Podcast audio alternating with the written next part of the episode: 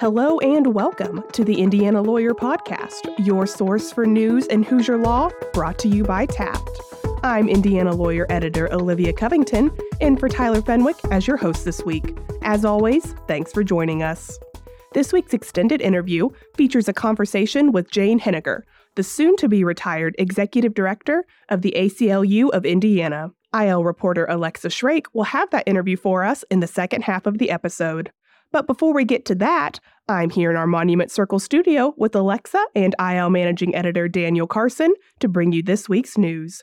Today is Wednesday, July 12th, 2023, and these are your headlines.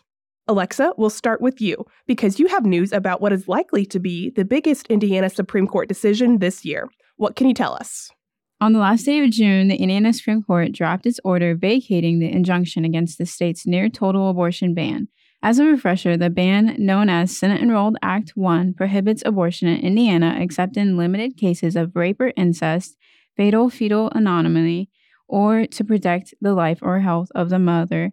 The bill originally took effect in September 15, 2022, but was preliminarily enjoined a week later after Special Judge Kelsey Hanlon found the plaintiffs were likely to prevail on their claim that SEA 1 violated a woman's right to privacy under Article 1, Section 1 of the Indiana Constitution. The Indiana Supreme Court heard oral arguments on the case back in January, then ruled June 30th that the General Assembly has, quote, broad legislative discretion for determining whether and the extent to which to prohibit abortions, end quote. Justice Derek Molter wrote the opinion for the court with Chief Justice Loretta Rush and Justice Mark Massa concurring. Justice Jeffrey Slaughter concurred in the judgment while Justice Christopher Goff partially dissented. Many state officials celebrated the court's decision while others expressed their disappointment. Indiana Attorney General Todd Rokita said, quote, We celebrate this day, one long in coming, but morally justified. Thank you to all the warriors who have fought for this day that upholds life, end quote. But Indiana House Minority Leader Phil Giaquinta, a Democrat from Fort Wayne, said, quote, this is a tremendously sad day for Hoosiers, but House Democrats will continue to fight for the fundamental rights of women and girls to control their own destinies. End quote. The case was remanded to the Monroe Circuit Court for further proceedings. Thanks, Alexa. I know you're working on a follow up story to the abortion decision for our next issue, so we'll be on the lookout for that. Next, I have some news about an Indianapolis attorney who was involved in the January 6, 2021 riot at the U.S. Capitol. You likely remember my previous coverage of Quentin Cantrell, who was arrested in the spring of 2022 for entering the Capitol during the riot meant to stop the certification of President Joe Biden's electoral victory. Cantrell was convicted this past April of two federal misdemeanors for entering the Capitol for two minutes that day, and last month he was sentenced to 12 months of probation that includes six days of intermittent confinement, plus 100 hours of community service, a $35 special assessment, $500 in restitution, and a $6,000 fine. Cantrell didn't submit a sentencing memorandum to the U.S. District Court in Washington, D.C., opting instead to address the court in person but he did submit character references from friends and colleagues, including two attorneys from his former law firm, Woodard, Emhardt, Henry, Reeves, and Wagner. The government had requested a sentence of 60 days of home detention, plus probation, community service, and fines and fees. Cantrell was arrested alongside two of his relatives, Jared and Eric Cantrell. Eric pleaded guilty earlier this year and received three months of probation, while Jared was convicted of three federal misdemeanors and received an aggregate term of six months of prison time. Meanwhile, in the state courts, Hancock County Superior Court Judge DJ Davis was publicly admonished this month for injudicious comments he made during an incident at his son's home in June 2022. According to the admonition from the Judicial Qualifications Commission, Davis arrived at his son's home after police were called there to oversee the son's removal of personal property from the marital residence. Davis says he was on legally prescribed narcotics at the time following recent back surgeries, and the drugs, quote, affected his judgment, causing him to use profanity when addressing a third party also at the scene. Davis apologized in a statement released to Indiana Lawyer, noting he has not taken those drugs since last August. The admonition was filed in lieu of formal disciplinary charges. One more thing from me Indiana's next appellate judge has been named. Judge Paul Felix, currently of the Hamilton County Circuit Court, has been selected to succeed Judge Margaret Robb on the Court of Appeals of Indiana. Robb retired last month, and Felix was announced as her replacement on June 29th. Tyler was there at the announcement, and he's working on a story about Felix's career so far for our next issue. Be sure to pick up a copy of the July 19th issue to learn more. Okay, I'll stop talking now and send it back to you, Alexa, for an update to the infamous case of the Delphi murders. The man charged with killing two teenage girls from Delphi confessed several times to the murders in a phone call with his wife while in prison, court records indicate. According to the Associated Press, Richard Allen allegedly told his wife Kathy during a phone call on April 3rd that he killed Abigail Williams and Liberty German the two teenagers' bodies were found February 14, 2017, while outside their home in Delphi. Allen County Judge Fran Gull last month allowed public access to more than 100 filings in the case for the first time. The documents had been under seal since December 2022. Records of the phone call with Allen's wife were included in the documents. The documents also included a list of items the police seized from Allen's home in October 2022, including a dozen knives, with some described as double edged or folding knives. A trial is currently scheduled to start January 8th, 2024. All right, Daniel, now we'll finally come to you for your updates. Let's start with your report on a recent Indiana Supreme Court decision. Trial court correctly suppressed a defendant's statements related to a polygraph that was supposed to be admissible after an Indiana State police officer's omissions about notation changes he made on the polygraph form the Indiana Supreme Court affirmed late last month. In its ruling, the High Court laid out a test for determining whether such sanctions are permissible under Trial Rule 37. The case involves Brian Lyons, who was brought in for questioning after his daughter reported to her grandmother that Lyons had sexually abused her. Lyons denied his daughter's allegations and agreed to sit for a polygraph. Polygraphs are generally admissible at trial, but Lyons, who was unrepresented at the time, signed a written stipulation with the prosecutor agreeing that the results of his exam would be admissible if the state charged him. Indiana State Police Officer Dan Gress administered the exam a few days later, writing the word, quote, stipulated at the top of the polygraph form based on the written stipulation. During the polygraph, Lyons admitted to mental illnesses, including bipolar disorders, and he said he saw, quote, spiritual shadows that spoke to him a few days before the exam. Based on that information, Gress unilaterally converted the exam to an investigatory polygraph, which would not be admissible in court. However, the sergeant did not change the stipulated notation on the form. Lyons began making incriminating statements to Gress. Lyons was subsequently charged with level one felony child molesting. He was appointed a public defender who filed a motion to suppress the polygraph results.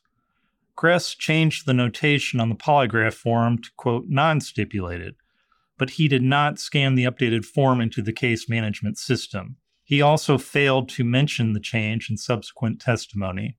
The Lawrence Superior Court ultimately entered an order sanctioning the state by excluding any and all evidence generated or acquired by Gress, including Lyons' agreement to take the polygraph, the exam itself, and the post exam interview. The Court of Appeals of Indiana affirmed the sanction. The Indiana Supreme Court granted transfer and also upheld the trial court's order. In its ruling, the court ruled, quote, before excluding evidence as a Trial Rule 37 discovery sanction, a trial court must find that one, the exclusion is the sole remedy available to avoid substantial prejudice, or two, that the sanctioned party's culpability reflects an egregious discovery violation, end quote. Okay, and now how about news about a new lawsuit out of northern Indiana? Portage Manor has been a fixture in St. Joseph County since the early 1900s, filling a need to house and care for impoverished individuals with physical and mental disabilities. The county has operated the assisted living facility since 1907, but it announced plans in February to close Portage Manor and to move its residents to other facilities. A group of the facility's residents have responded by filing a class action lawsuit to keep the South Bend site open. They filed the lawsuit in the U.S. District Court for the Northern District of Indiana, South Bend Division on June 26. The complaint names St. Joseph County Board of Commissioners President Carl Baxmeyer, St. Joseph County Council President Mark Root, and St. Joseph County as defendants. According to the complaint, the residents are seeking preliminary and permanent injunctions to enjoin the defendants from closing the facility, transferring residents to other nursing home facilities against their wishes, or failing to operate Portage Manor as required by law. They also seek a declaratory judgment and other equitable relief, which could include the appointment of a master to oversee operation of Portage Manor, damages and attorney fees, as well as a class certification. Thanks, Daniel. To finish up today's headlines, I'll have you and Alexa tell our listeners about a story package that you're tag teaming for our July 19th issue. Daniel, you first. The U.S. Supreme Court struck down affirmative action in college admissions in June, declaring race cannot be a factor in forcing institutions of higher education to look for new ways to achieve diverse student bodies. I'm looking at what Indiana's law school deans have to say about the Supreme Court ruling and what it could mean for their admission policies, as well as talking to advocacy groups and state lawmakers about the decision. And what about you, Alexa? The U.S. Supreme Court released a 6 3 decision striking down President Joe Biden's student loan forgiveness plan. The June 30th opinion killed the $400 billion plan, leaving millions on the hook for repayments that are expected to resume by late summer, according to the AP. The court held that the administration needs Congress's endorsement before undertaking such a costly program. Like I said, you can read both of those stories in our July 19th issue. Okay, that'll do it for this week's headlines. If you want more legal news, head over to theindianalawyer.com for regular news coverage. Stick around after our sponsor break to hear Alexa's interview with Jane Henegar.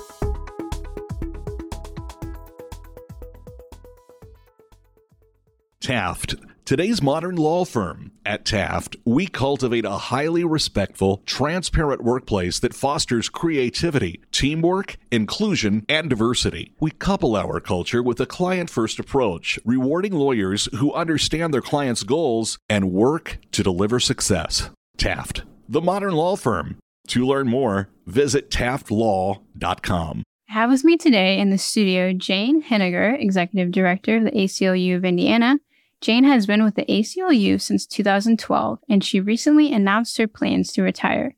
Since her graduation from the IU Maurer School of Law in 1988, Jane has worked as a judicial law clerk in the Fifth Circuit Court of Appeals, an executive post with the Family and Social Services Administration, as Deputy Commissioner and General Counsel of the Indiana Department of Administration, State Director for Senator Evan Bayh, Deputy Director of Indianapolis, and Interim Director of the Coalition for Homelessness Intervention and Prevention before landing at the ACLU of Indiana. She'll retire from the ACLU effective January 1st, 2024, or as soon as a successor is found. Jane, to start, tell us how you ended up at the ACLU of Indiana. Well, thanks, Alexa. I really appreciate the opportunity to chat with you. Your recap of my career um, identifies me as a lawyer. So, as a a product of law school, of course, studied all the cases in which the ACLU was a litigant or otherwise instrumental in bringing a court challenge, vindicating civil liberties. But I chose a track instead of practicing law. I worked in government for the bulk of my career at various levels. And after taking a break from the um, mayor's office, I uh, got the opportunity to um, do this job as executive director of the ACLU of Indiana. And I think of it as my career up to that point, I had been pushing government to be the best it could be from the inside. And now, for the last 11 years, I've been pushing government to be the best it can be from the outside. And both have been great experiences. But even with all the ups and downs and heartbreaks of working at the ACLU, this has by far been the most fun and rewarding stop in my on my career. So what drives your interest in civil rights work? Fortunate in the ACLU of Indiana and in our larger ACLU family across the country and at National ACLU to be just an organization full of people who are passionate about this work everyone has their own uh, origin story. Some, many of uh, my coworkers here and across the country are are from impacted communities, people whose um, families and traditions urge them to do this work. I would say that as a woman, you know, I'm have been aware of the need for government to lead on on equality and seeing my mother as a woman who was born in 1925 have to struggle to get paid a, a, fair wage compared to men who did the same job. And then my father, who was a local politician in Monroe County, and we're Quakers, and we always tried to live our values and uh, be productive citizens that are contributing to the environment which we find ourselves. And I'm a good liberal in Indiana, and the ACLU is a great place to land if you're if you want to do good by people um, and and making sure that the laws and uh, governments in Indiana are act consistently with the Constitution and the values that that our U.S. Constitution contain. And so, when you joined the ACLU of Indiana in 2012, your appointment built upon the Raising the Bar for Civil Liberties campaign to expand the organization's capacity for education outreach and legal assistance throughout the state. Looking back over the last 11 years, do you think that campaign accomplished its goal? Yeah, so that campaign was started right before I uh, was hired at the ACLU, and it was the brainchild of former law- Indianapolis lawyer Larry Rubin, who anybody who knew Larry knew him to be a character and a crusader. He was a longtime cooperating attorney for the ACLU, which is back in the day when we had very few paid staff and most of our legal work and most of the rest of the work was done by volunteers lawyers like Larry Rubin would donate their time to take cases on behalf of the ACLU, representing people whose rights were being threatened.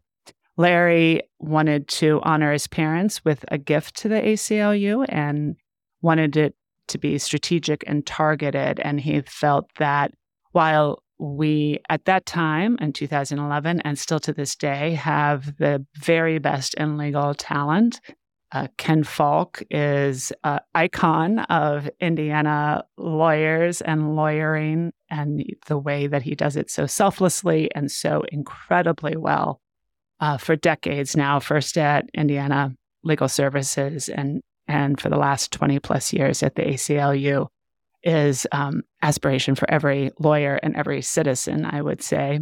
But Larry knew that to be fully effective, that the ACLU had to fire on all cylinders. And, and I really think that that proved genius and prescient when we fast forward 10 or even just to 2016 and to 2020 the need to not only be a powerhouse in litigation which the ACLU of Indiana and across, ACLU across the country has always been, but to be able to advocate in the legislature, be able to inform people with our communication strategy, talking to people directly about their rights. You know, we can fight for people's rights, we can win those rights and secure them in the courts, but if people don't know the rights they have, they can't exercise them, right? And and also, you know, we can't pressure the legislature to do the right thing. We can't pressure the govern- governor or uh, mayors or council people by ourselves. If we have people, informed citizens behind us, with us, shoulder to shoulder, um, our work is much more powerful and impactful. And that's proven true um, since 2016 with people really um, acting consistent with their values and saying no to hate and saying no to divisiveness. There's still a battle going on, as we all know, and that's why we can't rest on our laurels. But Larry Rubin's investment back in 2011 uh, really sowed the seeds so that we could be in a position we are today to fight on all fronts. I would say that's now more important than ever, not just because partisanship has become so deeply entrenched, but because of the we, now have the most conservative U.S. Supreme Court than we've had in a, a couple of generations. When um, at points in our history, the ACLU has been able to secure and make major advancements on behalf of individuals and, and groups of people in the federal courts, um, including with the U.S. Supreme Court being our backstop. We can't rely on them solely anymore. We had some um, marginal victories in the last court session, but we have had a lot of losses as well. Most most recent of which was affirmative action, and and Dobbs last year, uh, and we probably will see more losses on the horizon. So more and more, we in Indiana and our colleagues across the country are having to focus what can what victories can we obtain what lines can we hold at the state level. And that means looking at our state courts, looking at our legislatures. Some states have ballot initiatives. In Kansas and Michigan, they've secured the right um, for women to access abortion by a constitutional ballot initiative. We don't have that option readily available here in Indiana. So we have to be creative and we have to use the tools that um, are available to us. Every state is different. And now we, because of the foresight of donors like Larry and so many of our partners, we now have the resources to do what we need to do as challenges arise. Yeah. And you mentioned some of those victories and losses. You know, the ACLU of Indiana has been involved in several high profile cases involving issues like abortion and LGBTQ rights and voting rights, just to name a few. You know, you've seen both victories and losses on those issues, but the victories have often been very significant. Um, is there one legal victory that you think has been the most impactful during your time at the organization? So, like I said, several people have asked me similar questions since I've announced my retirement. And uh, I keep on, so I've thought about it. And I keep going back to no one victory, but to the look on people's faces, the feeling of people when that we represented, whose rights we have vindicated when we have those victories. The victories, of course, are gratifying for us in a sense of our work and our sense of accomplishment. One of the glories of this job is that we get to see how um, it impacts people's lives, how it impacts their sense of dignity and self worth to be recognized, to have, to be seen. So, so I'll just give you an example. When in our marriage equality battle, for, so first we were part of Freedom Indiana and we joined with businesses and other civil liberties groups to uh, fight against the the effort to amend our state constitution to ban same-sex unions and marriages. We were successful in defeating that marriage amendment that constitutional amendment. And immediately, this gave Ken Falk great pleasure. Immediately, within hours of sine die, um, filed uh, litigation to obtain the the legal right to for same sex couples to marry in Indiana. The courts acted very expediently, and within I think six months, we had a victory in the Seventh Circuit which was very rewarding, but it also had the great joy of seeing it go into effect immediately. So my staff and I all went down to the city county building and got to see all the people lined up outside of the city clerk, the county clerk's office to apply for marriage license. And there were hundreds of couples, and we got to congratulate them, high five them, and see the joy. Sorry, always checks me out. Um, see the joy um, on their faces. So those are the moments that I remember when our plaintiffs have been vindicated. Our plaintiffs are so brave, so brave, um, much more brave than the institutions in our state, individuals who you know are increasingly exposed because of the dangerous world in which we increasingly live in, and yet they are willing to stand um, with us and and take a stand, a public stand for what they think is right. Most recently, on behalf of their children in defense of access to gender affirming care. So being able to to see the real life, real world immediate impact, just even being able to access the courts, access litigation, or having us with them at the legislature to advocate with them is rewarding for us because they're so brave and awesome and deserve, you know, freedom and equality like everybody else. So, relatedly, um, what is your proudest moment of your time with the ACLU of Indiana? Those moments of, you know, having fights where often people think we're being quixotic, that we don't have a chance, um, that it's Indiana and it doesn't matter. I would say you know our our fight our multi-pronged fight on on behalf of reproductive rights for women is another example of that i mean right now we have two cases we just lost our defending our injunction of the abortion ban in the um, state supreme court but that was our challenge based on the state constitutional amendment still you know assessing our next steps in that case but at the same time we still have an injunction on behalf of women of faith based on RFRA, this Indiana's Religious Freedom Restoration Act. But while that litigation is ongoing, and for now, at least until August 1st and maybe beyond, the ban is not in effect in Indiana. We are taking the long term approach as well with our Let's Talk About Abortion campaign and trying to undo decades of stigma and misinformation about abortion and who accesses it and how and why they access it and make sure eventually that the voices of the majority of Hoosiers, not just the majority of Americans, majority of Hoosiers believe that women should have access to an abortion. And the fact that our legislature um, repeatedly ignores the, the majority of their constituents isn't right in a democracy. And it's certainly not right on an important question that so fundamentally impacts women's lives and futures.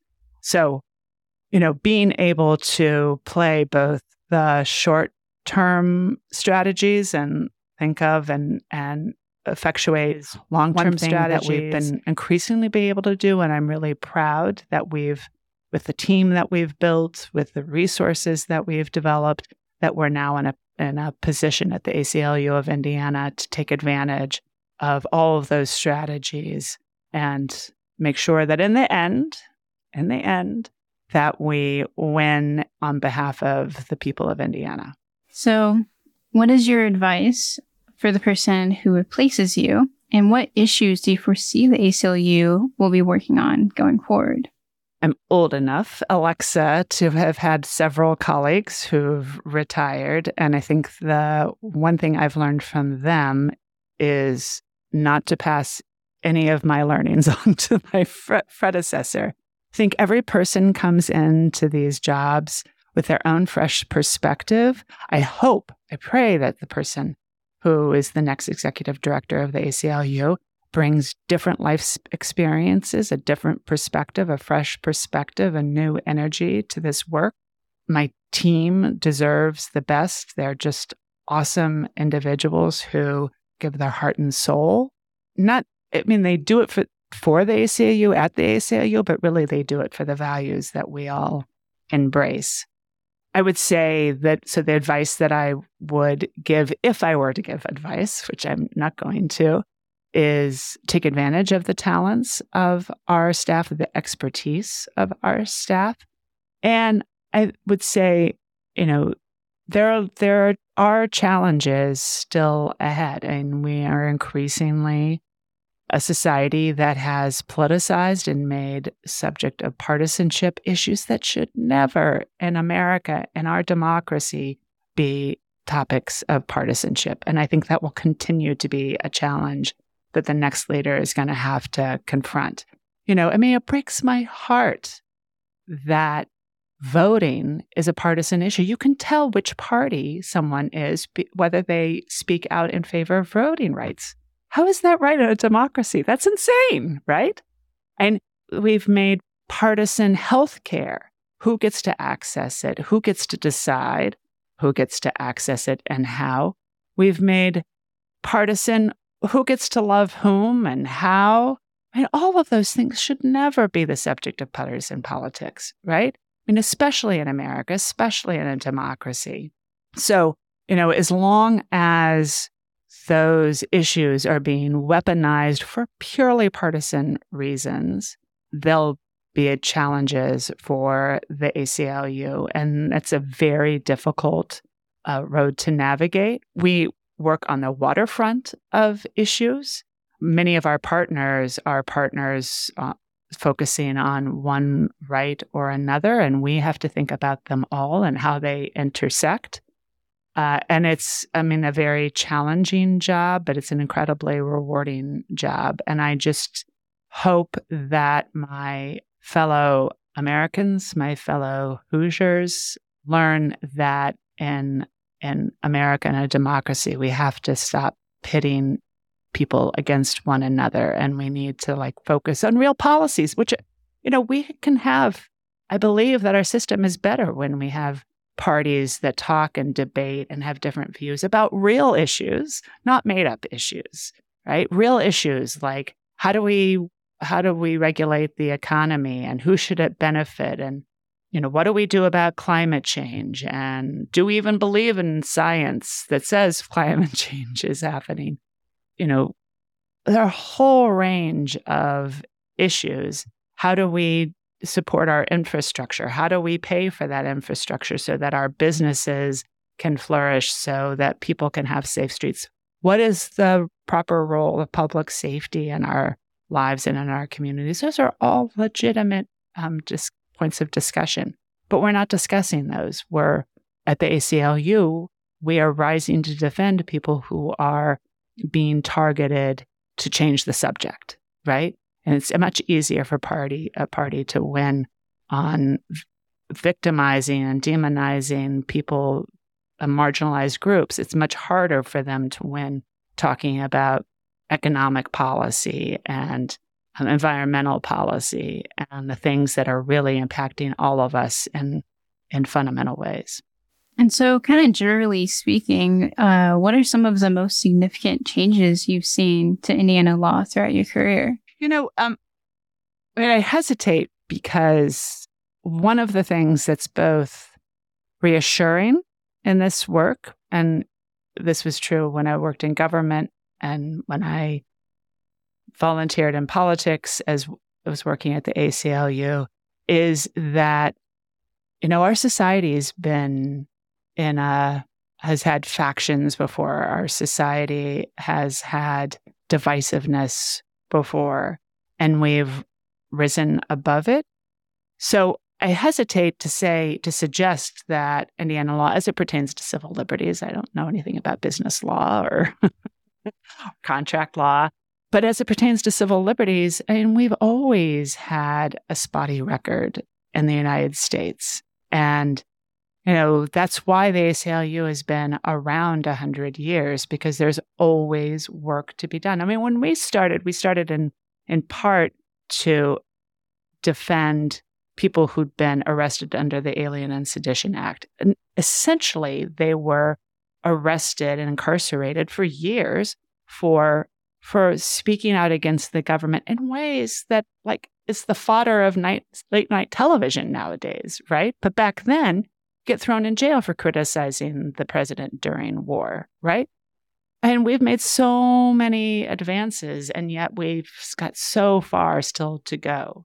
I mean, one of one of the just so entrenched problems in our society to this day is the way that systemic racism is is entrenched into every aspect of our criminal legal system and no one person no one elected official even on a state by state basis has the authority or the capacity to fix it right? It's going to take every judge every parole officer every mayor every police chief every legislature identifying the different, many different levels of the system at which racism is injected into people's decisions, into the way that we view varying crimes, the way that we set bail, the way that we level sentences, the way that we determine who gets out of jail, the way that we determine who has to go back to jail, et cetera, et cetera, et cetera. And, you know, until we as a society come to terms and admit that racism isn't gone and that it's deeply embedded into almost every aspect of our lives, it's no shame on any one person. It's only a shame on any one person who denies it. That's how I view it. And my parents were multi generational Southerners, right? But they tried to live their the life the right way. I try to live my life the right way, fighting right for the for the right things and recognizing that my privilege in the world is a product of that system and that's not right.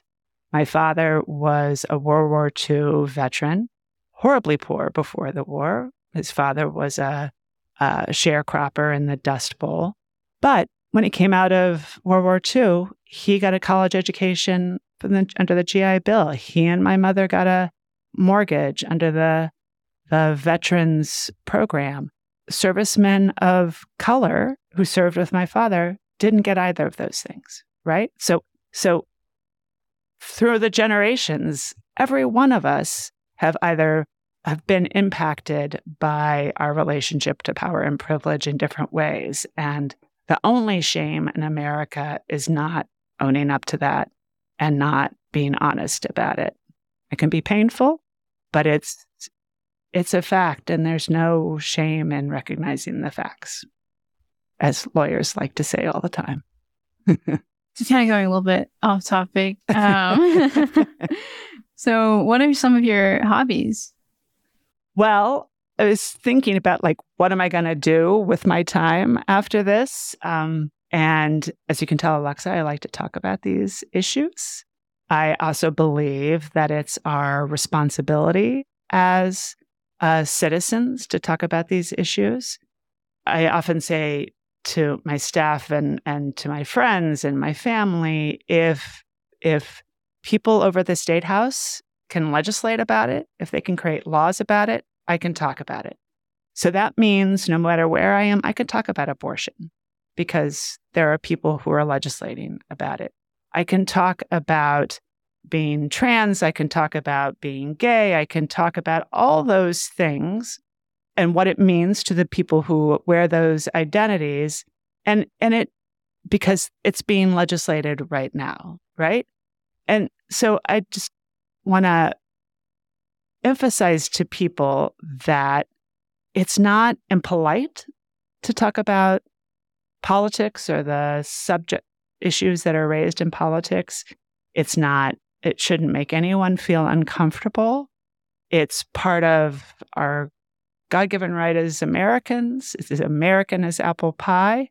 So I'm going to have a lot more time to talk about it. You know, my in laws might not like that, but uh, you know, I and I hope I find a, a productive outlet for that advocacy.